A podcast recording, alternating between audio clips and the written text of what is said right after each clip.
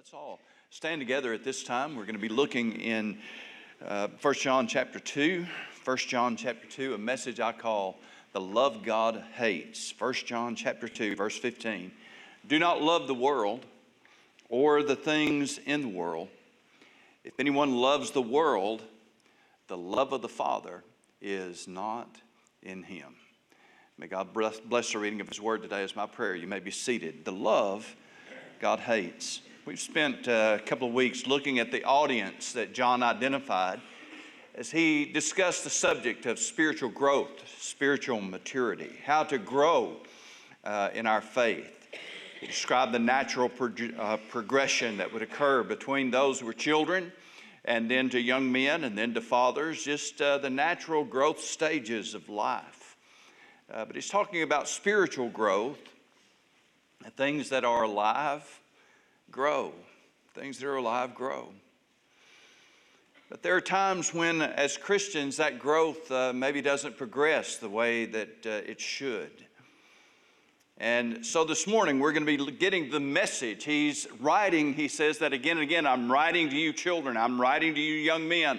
I'm writing to you, uh, uh, fathers. I'm, I'm writing to you, children. I'm writing to you, young men. I'm writing to you, fathers. Okay, what are you writing about? Do not love the world, nor the things that are in the world.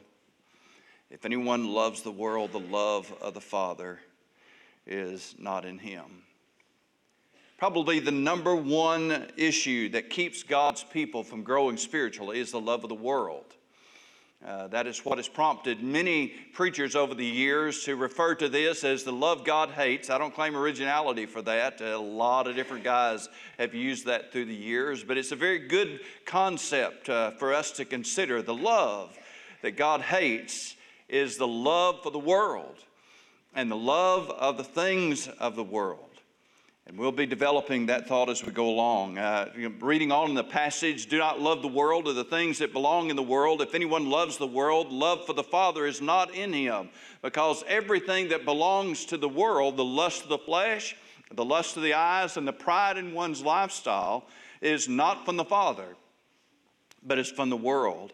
And the world with its lust is passing away, but the one who does God's will remains forever. Now, Jesus will describe a deadly antagonism, a warfare, if you will, between those who are his children and those that are in the world. John chapter 15, verse 17 These things I command you that you love one another. If the world hates you, you know that it hated me before it hated you.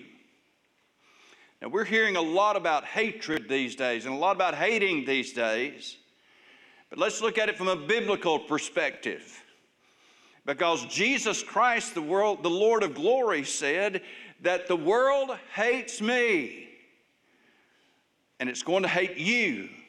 If you were of the world, the world would love its own. Yet because you are not of the world, but I chose you out of the world, therefore the world hates you.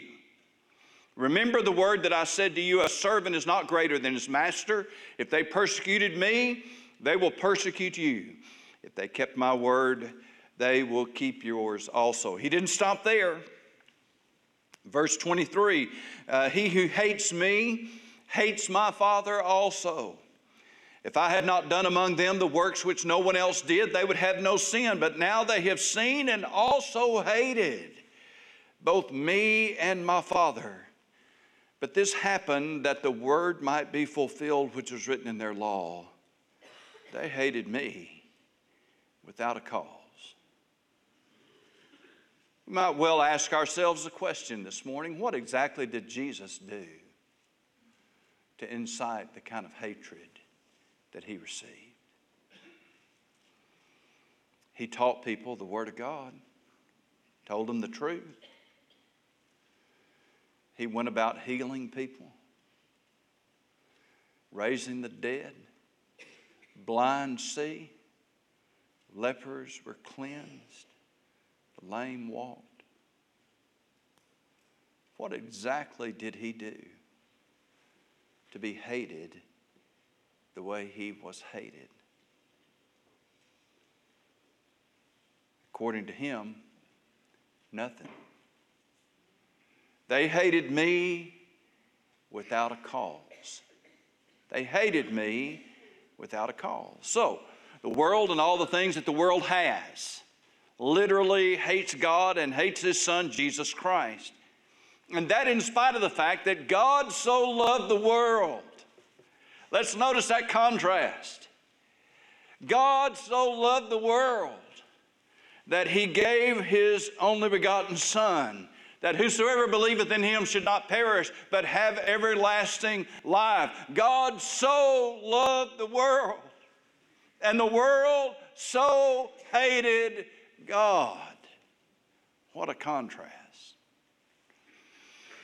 The world returned that love with pure, active, vehement hatred. James, in his character, characteristically blunt way, frames this whole thing uh, in a form of a relationship. James chapter 4 and verse 4 adulterers and adulteresses. Now, those are strong words. Do you not know that the friendship with the world is enmity with God? Whoever therefore wants to be a friend of the world makes himself an enemy of God. Or do you think that the scripture says in vain, the Spirit who dwells in us yearns jealously? Friendship with the world is enmity with God. See, in our relationship with God, God doesn't hate us if we love the world or if we love somebody else. But He will certainly hate the fact that we love someone else and that that someone else is, in fact, the world who hates Him with everything that they have. Friendship with the world is hostility with God. Isn't always an, a, another person that attracts the ire of someone when they are in a relationship with them. Some of you may hate deer hunting. Some of you may hate duck hunting or fishing. You may hate a spouse's job or business or boss or friends. Because you see in those things a legitimate rivalry to the love that should be yours and yours alone. That's why James, I think, uh, put this in the form that he did. Adulterers and adulteresses, do you not know that the friendship of the world is enmity with God? We can get altogether too chummy with the world without realizing when we do that that it puts us in a state of hostility God. I'm trying to be careful this morning and preach with sensitivity, but yet speak the truth. You see, uh, one preacher put it this way he said, In the Christian life, we're not so often defeated as we are distracted. Things that just pull our minds and hearts away. And if that's the case, and there's perhaps never been so many distractions to God's people than there are today, remember, we're talking about the number one thing that keeps us from growing in our faith is the tendency to love the world or the things of the world. I'm writing to you, children, young men, fathers. I'm writing to you, children, young men, and fathers. Okay, what are you writing about, John? Don't love the world or the things that are in the world. Now, the world in this passage, we need to understand what it doesn't mean. It does not speak of the created world or universe because every fiber of every plant, every rock of every mountain, every atom, every molecule of this entire creation is shouting out glory and praise to Almighty God. When you leave this building this morning, you will go out into God's beautiful creation, and every aspect of it is doing exactly what God created it to do. The heavens, the psalmist says, declare the glories of God. The stars in their courses, the seasons, all of them are saying, Praise the Lord. When you head out into the created world, you are entering another place that belongs to God, and you can fill that place with your voice of praise. Remember, Jesus said when they tried to silence those who were shouting, Hosanna, if these were quiet, what would happen? The rocks themselves would cry out. I'd like to sing that, I have to say. Uh, but the rocks do cry out. They say, Praise God. The plants, the animal, everything all over this thing, the incredible diversity of the creation. So let's understand when God tells us don't love the world, He's not talking about the created universe. He's not even talking about the people of the world. God loves them, and He calls on us to love them too. Even to love those, yes, that hate us, even to love those who are our enemies.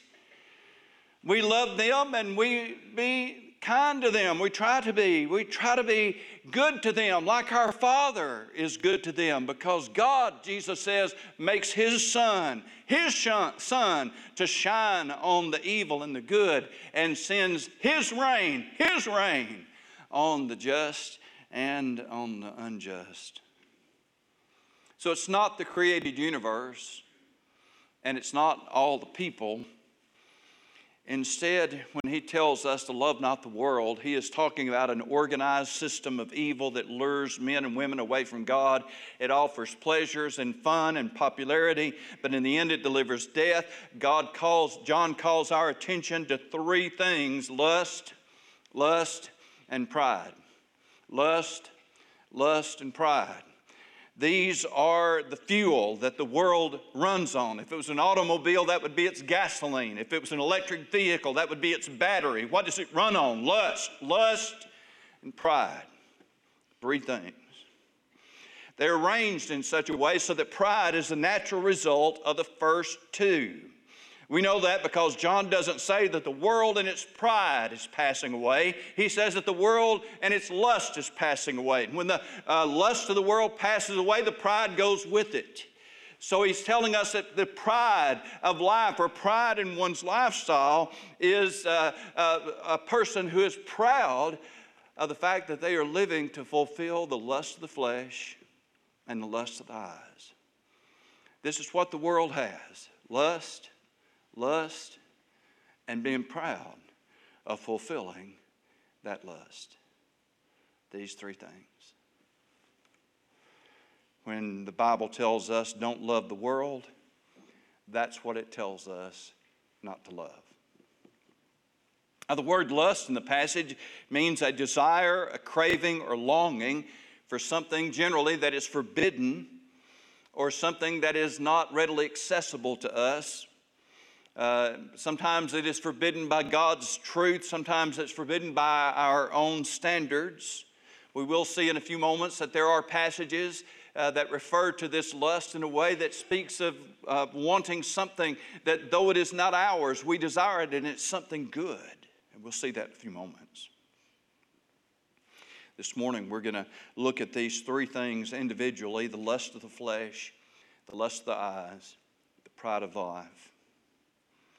Jesus gave us a, a, classic description of how these things operate in the lives of people in his explanation of the parable of the sower. You'll remember Jesus talked about a sower who went forth to sow. A sower is a farmer. Uh, a farmer is not a horticulturalist. A horticulturalist grows flowers and plants and shrubs uh, just uh, for them to be displayed. Uh, is not really concerned that much about uh, uh, the seeds of them, but a farmer is different. He is planting for one purpose. He wants the fruit, he wants to raise a crop, whatever that crop is. And so, when it comes to plants that would be fruitful, uh, anything that would prohibit them from being fruitful then has, has thwarted the purpose of the sower or the farmer. And so when Jesus began to talk about the parable of the sower, he talked about how that sometimes seed would grow up, but then it would be choked out choked out by, by the weeds. And he described then what those are the cares of this world, the deceitfulness of riches, Mark 4:19, and the lust of other things entering in choke the word, and it becomes unfruitful. Unfruitful. Now, sometimes God's people don't produce fruit then because of what Jesus called the cares of this world. Sometimes it is the deceitfulness of riches, or he just puts it all under the general heading the lusts, the desires of other things. Luke 22 and 15 is one of those times when uh, the same word is used, but it's used in a positive way. It's even translated with a different word, but it's the same word in Greek. He said to them, I have earnestly desired, there it is, to eat this Passover with you before I suffer. Philippians 1.23, I'm hard pressed between the two. My desire is to depart and be with Christ, for that is far better. And in those passages, then that word lust, same word that's used and translated lust in other passages, is translated desire, same kind of feeling, but it's for something uh, that is good and positive. And we'll learn then that when the Bible is warning us about lust, it's not talking about the desires of the spirit for spiritual things, but the desire then of the flesh for fleshly things. Galatians 5 and 16, I think, make that point for us very plainly. Walk in the Spirit, he says, and you shall not fulfill the lust, there it is, of the flesh. For the flesh lusts against the Spirit, and the Spirit against the flesh, and these are contrary to one another, so that you do not do the things that you wish. I think you can plainly see in Galatians chapter 5 that the Bible speaks of the lust or desires of the Spirit. We have spiritual desires, spiritual cravings the desire of the Spirit, and how they are set then in opposition to the desires of the flesh. What does that mean? That means that if you're a saved person, that the Spirit of God lives in you and the Spirit of God lives in me. You have a spiritual side that is alive to God and that craves the things of God. Jesus put it this way Man shall not live by bread alone, but by every word that proceedeth out of the mouth of God. Your spirit has legitimate desires and need. You crave then the Word of God. You long after the things of God. You and I, we long to walk with God and to talk with God and to be with Him uh, like they were in the garden when they walked in the cool of the day and had that unbroken fellowship with God. You long for that. If you're saved, you have that longing in you. But you also have the longings of the flesh. And when the Bible says they're contrary to one another, what it's telling us is that your flesh longs for certain things, but your spirit keeps you from doing a lot of things that your flesh wants you to do your spiritual life, your longing for God, causes you then to say no to the flesh so that the flesh doesn't get its way.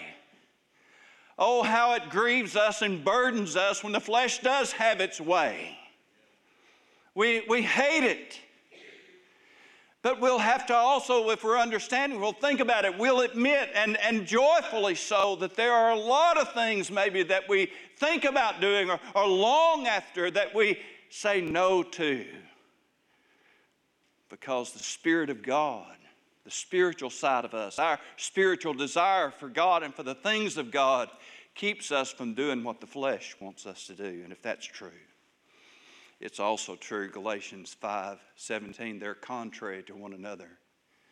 Unfortunately, the desires of the flesh keep us from doing a lot of things that we long to do from the spiritual side. Paul the Apostle would talk about that in Romans chapter 7 when he'd say, The things that I want to do, I don't do. The things that I don't want to do, those things are things that I do. What's he talking about? Exactly what he said in Galatians 5 and 17. The flesh lusts. The flesh has desires, the spirit has desires, and this is an internal battle that goes on in every child of God. You say, Preacher, what's wrong with me? Nothing's wrong. As long as we're in this flesh, we're going to fight that battle. And if you're fighting that battle, listen to me today, brothers and sisters, if you're, you're fighting that battle, that doesn't mean something's wrong. That means you're living out what the Word of God says. Your flesh is lusting against the spirit. That's what it does. But your spirit is lusting against the flesh. And while, yes, the lust of the flesh sometimes keeps us from doing what God wants us to do. Thank God the lust, the desires of the Spirit keep us from doing what the flesh wants us to do. Lost person doesn't have that battle going on in them. It's not there at all. They might have some uh, battle going on between their own willpower and what they've decided to do or how they've decided to live, and, and they're just fighting that battle with their own internal will.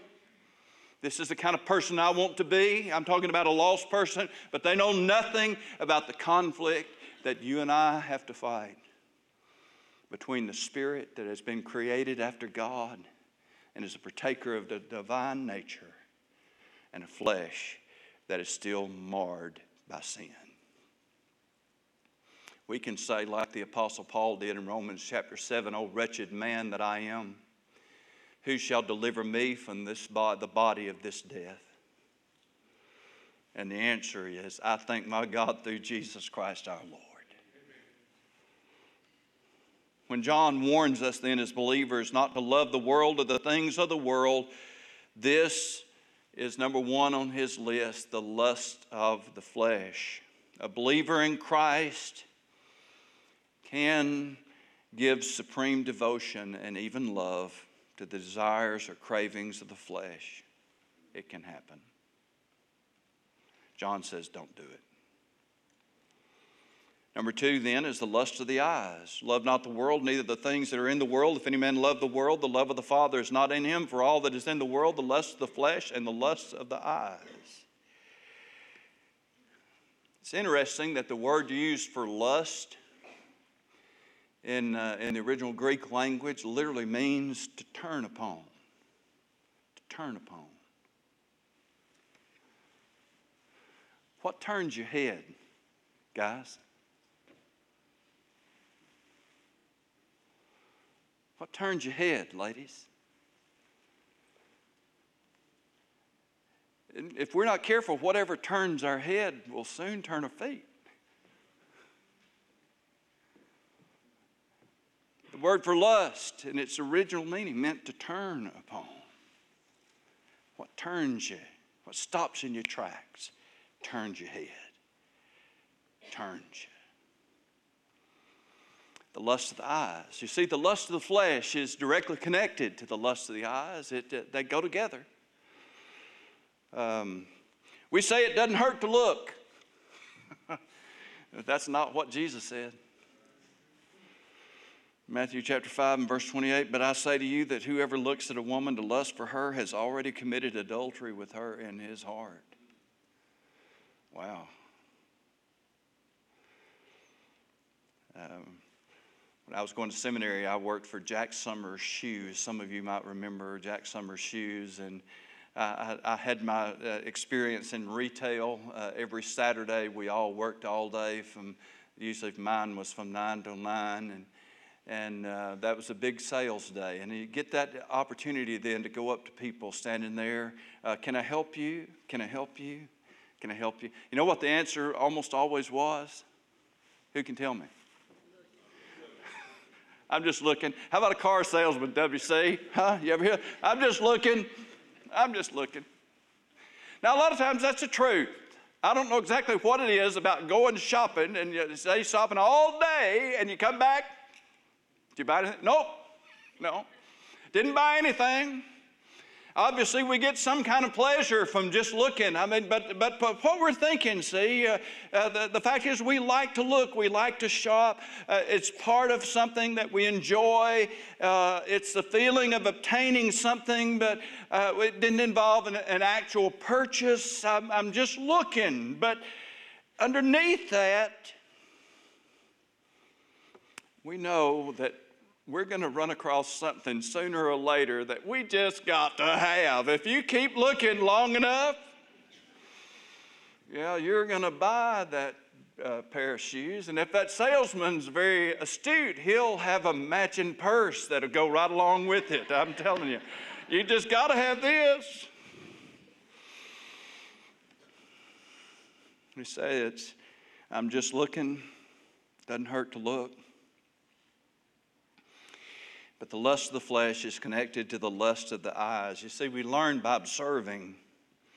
When we see someone else doing something and enjoy it, then we want that enjoyment too. And once that happens, once we have experienced it, then the flesh can forevermore bring that memory back. I don't remember in my before chocolate days. There had to have been a time in my life when I watched someone else eat chocolate and then I had it and I liked it. Frankly, I like vanilla better. I can do without chocolate, but uh, vanilla is one of the great pleasures of life. Once you've had something that gives, your, gives you pleasure, your body never forgets it. Your body never forgets the lust of the flesh. It wants it again and again and more and more of it. The problem, of course, is that the things that are sinful or forbidden to us never quite live up to that thrill that it gives us initially. Soon the thrill is gone completely. That's the way sin operates. And when the thrill is gone, the desire is still there. Jesus talked about sexuality in Matthew chapter 5. That's uh, what subject had come up. Remember that God isn't against sex, God invented it. He placed it in a very special relationship between a man and a woman, and we call that relationship marriage. Important information is found in John chapter 4 and verse 17 when Jesus spoke to the woman at the well and said to her, Go call your husband. And she answered and said, I have no husband. And Jesus said to her, You have well said, I have no husband, for you have had five husbands and the one whom you now have is not your husband in that you spoke tr- truly. God knows the difference, you see, between people who are married and who are just living together. Living together is not the same. Now, if this woman was divorced five times, and I say if because she might have buried five husbands, the Bible doesn't say. But if she was divorced five times, we might understand that she's a little reluctant to try again. But in her heart, she knows the truth. And she said it to Jesus I have no husband. You see, what can legitimately be fulfilled in marriage can illegitimately be fulfilled outside of it. It is a double whammy then of lust, lust of the flesh, combined with the lust of the eyes. Uh, but the story doesn't end there because the next one is the pride of life. 1 John chapter 2 and verse 15, and I'll move as quickly as I can. Love not the world, neither the things that are in the world. If any man love the world, the love of the Father is not in him. For all that is in the world, the lust of the flesh, the lust of the eyes, and the pride of life it's not of the Father, but it's of the world. Understand then, and you can see it if you'll think about it in this passage, that pride is the diametric opposite of repentance. The lust of the flesh and lust of the eyes, when it's fulfilled, would lead us, should lead us to repentance, remorse, conviction, sorrow. But the exact opposite of that is pride the lust of the flesh, the lust of the eyes, and I've done it, and I'm proud of it. Pride of life. This is not of the Father, but it's of the world. We know that the Bible talks about eternal punishment in a place called hell, but that's far from the only way that sin has consequences. Jeremiah chapter 9 and verse 5 everyone will deceive his neighbor and will not speak the truth. They have taught their tongue to speak lies. They weary themselves to commit iniquity. What a great thought. They weary themselves to commit iniquity. Isaiah 5 and 18 Woe unto them that draw iniquity with cords of vanity and sin, as it were, with a cart rope. God describes people uh, like an oxen hitched up to a wagon, heavily weighed down. And I like to think of it as having no wheels. And they're pulling it and pulling it and pulling. What is it weighed down with? Their sin. They weary themselves in sin. Listen, people are going to hell working themselves silly to carry their sins when they could give them up. But instead, they weary themselves going through life, pulling around their sins. Love not the world, neither the things that are in the world. For all that's in the world, the lust of the flesh, the lust of the eyes, and the pride of life.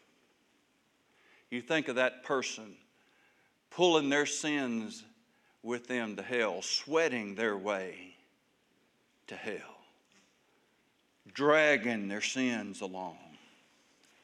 That's pride. That's pride. I'd rather drag my sins all the way to hell than to say to God, God, I'm sorry. I'm a sinner. You go to God that way, and He will be there waiting for you with forgiveness and salvation and regeneration. Hmm. I've often thought about what it must have been like to have been a traveler with the Apostle Paul. One of his men walking with him, learning from him, serving with him. There was a man named Demas who was very effective. He worked along with Luke, and uh, he's mentioned several times in the New Testament as a co worker of the Apostle Paul. Preacher, church planter. But we remember Demas for what the Bible says in 2 Timothy chapter 4 and verse 10. Demas hath forsaken me, having loved this present world. The antagonism between the world and Jesus Christ and his followers is real, it is active, it is war. It's possible to be a deserter. That's what Demas did. He left, he deserted. Why? Because he loved the world. I started seminary back in 1977. There were over 70 people in my first year seminary class. One of them is in the crowd here this morning, uh, Miss Karen, right back here. But I often think of the scores of others. I've completely lost track of them.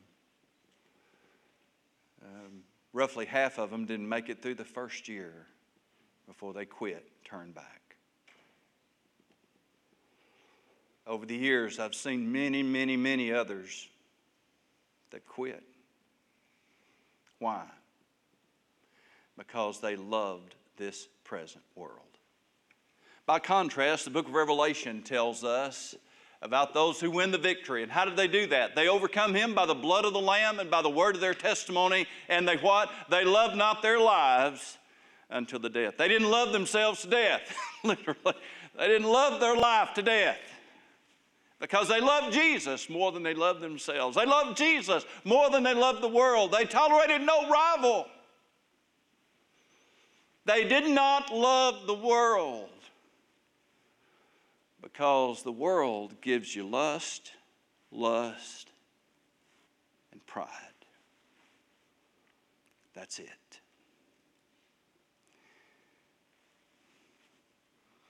I write unto you, little children I write unto you, young men, I write unto you, fathers.